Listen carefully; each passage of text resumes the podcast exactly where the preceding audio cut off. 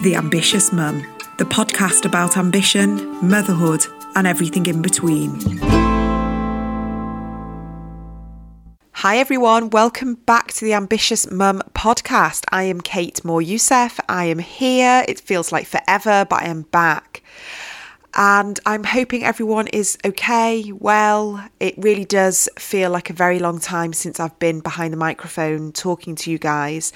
But I just wanted to give you a bit of an update as to where I've been, what's been going on for me, and also what is to come with the Ambitious Mum podcast. I'm really, really excited about this series. I think although each of my series hasn't been like massively long, my guests have been so insightful and they've carried so much weight with what they do and what we talk about. And I know that they've helped so many of you. So I'm just excited to be back and to bring more very inspiring, wise women who have got lots to give, who have taught me loads, and I know will teach you guys as well. So, where have I been and what have I been doing? Probably the same as you all, to be honest, locked up in my house with my kids. But I think I stopped recording back in, I think it was December. And it's now the end of March. The sun is now peeping out the clouds. There feels like there's a bit more hope on the horizon. I know that over the past year, I have definitely done quite a lot of my own inner work and lots of different types of healing and, and lots of things that have come up for me that have actually helped explain who I am and understand myself more. Yeah, the ripe old age of 40. You may have seen some of my posts online, on social media.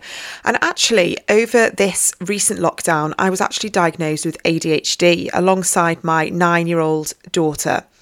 And this has really kind of taken over my life over the past six months because even though ADHD has been in my family forever, my two brothers were diagnosed at young ages.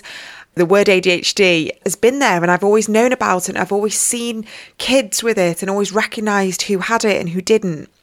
But I was just as naive and probably a little bit ignorant as many other people are with regards to the condition. And I just saw ADHD in boys and, and men, to be honest. And, and it just wasn't there for me for, for girls. It just, I never really kind of clocked it. I never could really see it. And with my daughter, and I'm, I'm not going to go into too much detail because she's not approved any of this, but to kind of cut a, long story short, we had to go through lots of different avenues just to kind of see what was going on. And it wasn't anything too terrible, but I knew that there was something with her learning that wasn't quite right for her. And after quite a lot of digging, investigating, not quite finding where it was that um, she needed that support, I started reading about ADHD in girls. And it was like a serious epiphany, penny dropping moment of um, being able to kind of like go back through my life, especially at school and university, and start recognizing very similar traits. And I don't want to make this whole episode about this, but the traits were for me, and this is all very different, it's very much a spectrum. So, um, you know, some of the things that I could identify with, potentially other people might not be able to. But these traits included things like being a bit of a daydreamer, sitting in class and being afraid to put your hand up and talk. So it's very opposite to what you'd see maybe in boys that are quite destructive or disruptive. They would be the class clown, making quite a lot of noise, all these different things. It was almost the opposite for me. And I went very much inwards, masking symptoms, I was very, very shy, terribly nervous about what people might think if I put my hand up and, and talked out loud. I was like, I was a severe blusher, something that I'm not, I don't really do anymore as an adult.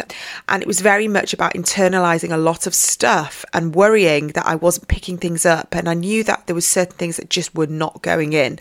Like I knew that I couldn't remember things. My working memory wasn't great. I really struggled with maths and still do. I knew that I had intelligence and uh, intellect, but that didn't translate into my schoolwork. And this carried on through my life and it carried on through university, where I knew I wasn't fulfilling my potential, even though I had all the ideas going on in my head. And I felt like I had to work harder than other people to achieve sort of relatively average results, which I knew I was more capable of. So I noticed this, and my daughter's nine, and the difference between her and I was I don't remember struggling to sort of sit. And I noticed through homeschooling that she really did struggle to sit and, and sit for long periods of time, and she would sort of wriggle and not be able to sit a, on a chair and just would not be able to focus or concentrate. And It was very, very profound. So, in a weird twist of fate, we got diagnosed separately but on the same week. So it was actually very supportive. We both had lots to talk about. And ever since then, I've been on a mission to understand ADHD in women and to recognize actually why all the choices, the behaviors, the lifestyle that I've adopted was all to do with this ADHD that I had no idea about. And one of the biggest things I had had to manage was definitely my emotions and anxiety and overwhelm and worrying and that is also a really big symptom of, of adhd in, in girls is that we internalize and repress a lot hence the reason why we, we feel a lot more anxious um, we have constant worries overthinking ruminations and I knew that I identified with this. And this was one of the reasons why I left my career in PR while I had my kids, because the juggle for me was really too much. And I know that a lot of women struggle with this. I know that working office hours and the balance with kids is very common and you don't have to have ADHD to feel that. But I felt like it was taking over my life, even probably before I had kids. I really did feel this overwhelm, this fear of not doing things right, of constantly checking my work over and over again, fear of doing something wrong. And it was really quite overwhelming in the early years of my career. And it really spilled over into my family life as well. So I may have talked about this before in other episodes that I actually decided to stop working after I'd had my fourth child and really just focus on the kids. And I was lucky enough, sort of financially, to be able to take some time out and reassess what was going on and actually reassess my mental health and my emotional well being. And that's when I decided, through lots of amazing creativity of setting up a small business, which was so good for my mental health. And that was planting my succulents, creating gorgeous, like, funky arrangements in vintage pots. And it was all a bit mad and yes very ADHD but I loved it. And it gave me time to breathe. It, it gave me time out to just think. I listened to podcasts. I really delved into a lot of inner work and reading and audio books. And I believe that that's what I needed. I, I was 35 and I just desperately craved to understand my brain a bit more.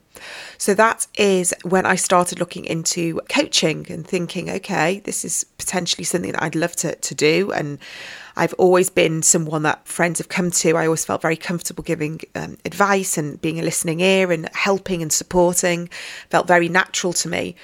And I went into training as a health and well-being coach.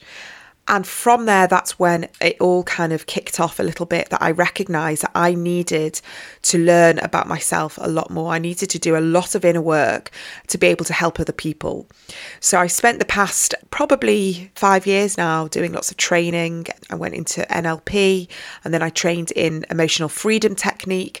And I've been doing lots of courses. My latest course is all about self compassion. And I have read probably over a hundred books over the past couple of years, really helping me understand my own limitations and vulnerabilities and triggers, all the things that I haven't healed over the years, so I can be a better coach for my clients and really be able to sort of help guide people better. It kind of comes a bit full circle, this, because I needed to understand a lot of this because I needed to help myself with my own emotional regulation. And that really did show up a lot as being a parent and a partner, friend, daughter, all the different things, is that I felt very on edge, unbalanced. I didn't feel calm. I had an inner restlessness, which I know is also a symptom of ADHD. And I really felt that I needed to address this this is where the tapping for me has really helped. This is when I've been learning a lot about breathing and meditation, leaning into walking, nature, having time out, managing my mental boundaries. All these things I talk about now with my clients because I realized that I needed this for myself. the art of saying no, really understanding those limitations to what would kind of tip me over the edge a bit that I would could feel my nervous system firing up that I could feel that if I didn't manage this better then I would be shouting at my kids more. I would be unpleasant to my husband. I wouldn't be around for my friends. And I have had to really sort of curtail my life a little bit to assess what works for me what doesn't and how I can manage my own emotional energy so I've got enough to give and have left over for myself to kind of um, heal and rebalance.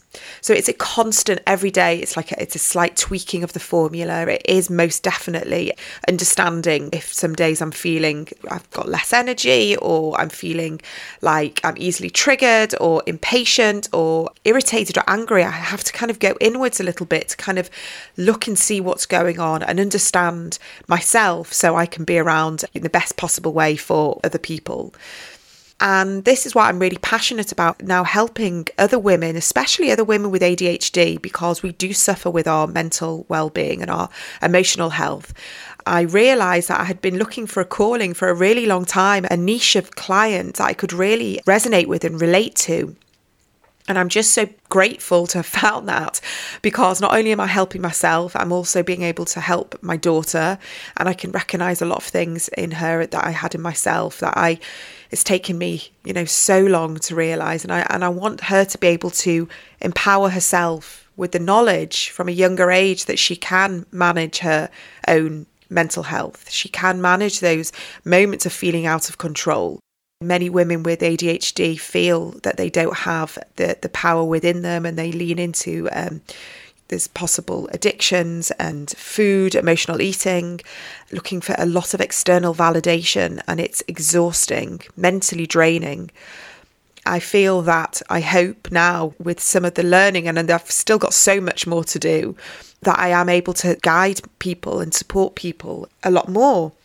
And what I wanted to touch on, just coming to a close, is that when I started the podcast, when I started the Ambitious Mum podcast, I hadn't been diagnosed with ADHD. But my premise was that I wanted to help more people through a, a greater medium than just doing one to one clients. And I wanted to be able to speak to other women that I could learn from because I knew I was still at that learning stage, that there was something going on within me, this ambition, that despite that being a mum and being a mum still is my most important job and role, I feel very connected to being at home and, and being around my kids as a sort of a foundation. And a lot of other women, they still have that, but they also really have a strong tie to being at work and their career. And I, I do get that 100% with myself, but I wanted to explore this correlation between having this ambition and wanting to be very present in motherhood. And the ambitious side is this ADHD brain, most definitely for me, of being curious and being interested in learning, constantly learning from other people. And these are the people I wanted to then empower and inspire other women with their knowledge. So I'm learning from them and other people are learning. And it has most definitely evolved since the beginning of the series. I've started this career trajectory. But now for me, ambition is most definitely about exploring our inner world really taking time to be ambitious about our spirituality, our well being, our inner wisdom, our health, our careers, our parenting, so many different ways that we can be ambitious without feeling like we've got to be running our own business. Even though, you know, I will, I love to um, talk to women about that, sort of leaning into their purpose. And we will definitely be talking to some amazing guests coming up that have helped other women really step into their power and their purpose to fulfill what's sort of deep within them. So, the Ambitious Mum podcast was built on the foundations of me probably not knowing I had ADHD, but wanting to explore this something that was whispering within me that I knew that I had going on. And it has definitely led me on this journey. I've been so much more knowledgeable and I've talked to so many women who have greater insights and wisdom and experience and training than I have that has enabled me to read different books, listen to different podcasts, connect with other people. And I feel truly grateful that I've had these opportunities to, to make these connections and be able to come onto different people's workshops and connect and collaborate, which for me is one of the, the strongest values that I have as a working mother that we can really support each other and lift each other up and collaborate instead of trying to compete. So that is very much the ethos of this series of the Ambitious Mother, Mum, even the Ambitious Mum podcast, that we are leaning into as much collaboration and communication as possible and helping each other. So I want to thank you so much for coming back and being patient and listening to this after such a long break. And I hope that the next series you will will find a lot of help and support. I always love to hear from you and please do message me on social media. You'll always see workshops that I've got coming up and you'll see that I have a free workshop coming up on the 13th of April. And this is all about emotional regulation. I've called it freedom from frustration even though it's a bit difficult to say. It's all about managing our big emotions, of being able to take micro steps every single day to feel calm and balanced. So it's not sort of going on a, an, on a retreat for 10 days in India. This is about every single day making mindful decisions and choices to really address what makes us feel calmer and more balanced so we can be better versions of ourselves, you know, across the, the whole spectrum of our lives. So this is a free event. It's at 7.30, which which is UK time on the 13th of April. You just need to go onto my website. You'll see all the details there, coachingbykate.me.uk. You sign up and I'm going to be there for an hour talking to you about all the different techniques and tools that I've adopted over the years, that I've learned about, that I trained in, and I really hope that I'm able to lend you some some really helpful tips and advice that you're able to sort of straight away bring into your your daily life so always head on to my website or go onto my social media which is coaching by kate on instagram and on facebook and stay in touch i'm so happy to be back Thank you for listening. Make sure you hit that subscribe button so you will always get the next episode. And one last thing is that I've actually decided to do the episodes every two weeks now. So the first week, I've got this solo episode, and you'll hear the next episode coming straight away but it's going to be every two weeks because I recognize that putting this out there, putting the podcast out there, I really use a lot of my heart and soul. I use a lot of time and energy, and I use a, a lot of my I think my mental strength to make sure that you get as much out of these podcasts as possible. And so I decided that I wanted to manage my boundaries a bit. And so they're coming out every two weeks. And I promise you, you won't be disappointed. These guests are amazing. So just make sure you hit that subscribe button and you will get those episodes as soon as they are ready. Sending love, and here is the next episode coming up.